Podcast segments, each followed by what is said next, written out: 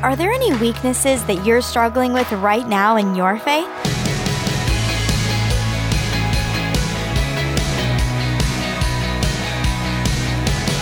Hi there, I'm Natty Anderson, and you're listening to Unlocked, your daily key to unlocking God's Word in your life.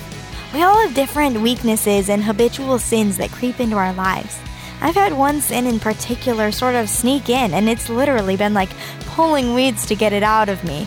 Me and God in the dirt trying to dig out all the roots.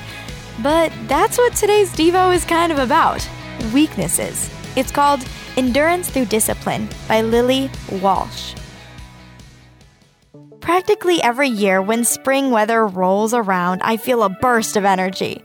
Living in an area that gets long, cold winters for more than half the year, I always feel a sense of happiness when spring comes. And almost every spring, I love to enjoy the beautiful fresh air and new life by going jogging outside. After a couple times of running, however, I tend to have the same problem every year sore ankles. I vividly remember having to apply ice packs to my legs for several days to help the swelling after last year's jogging spree. Once I experience my annual sore ankles, I usually don't want to go jogging again. That is, until spring rolls around once more, forming a cycle that is yet to be broken. The writer of Hebrews was familiar with this problem, not just physically, but spiritually. Every Christian is running a race in this life to fulfill our God given purpose to love God and others. But after a while, we tend to develop aches and pains, weaknesses in our spiritual lives that have surfaced. These aches are different for every person. While I may struggle with discernment, maybe you struggle with patience, kindness, or something else. When we fall short in our areas of weakness, it's so tempting to give up and stop running altogether, just like I did with jogging. But don't give up. All Christians have the encouragement of knowing godly discipline can only make us stronger through the power of the Holy Spirit. My mom has shown me some leg strengthening exercises I can do to discipline my body and make it stronger. Spiritual discipline is very similar.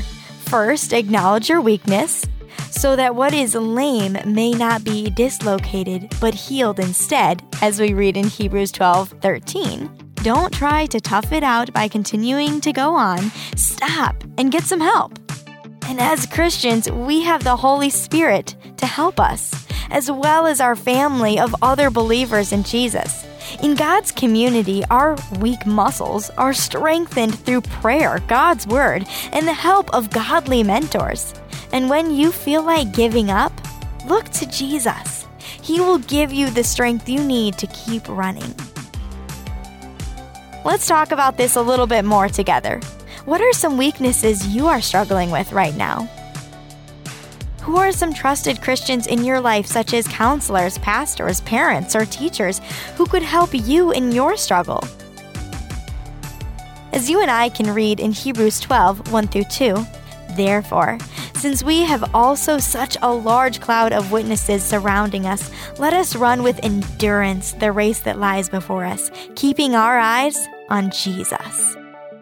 Now, I'd encourage you to read in your Bible 1 Corinthians 9 24 through 27, 2 Corinthians 12 1 through 10, and Hebrews 12 1 through 13 to keep God's Word alive in your life. Thank you so much for being here for this episode of Unlocked. Unlocked is a service of Keys for Kids Ministries. Keys for Kids is listener and reader supported, which means we rely on the generosity of friends just like you to keep Unlocked going strong. If you'd like to partner with us, you can make a financial gift on our website at unlocked.org/slash donate.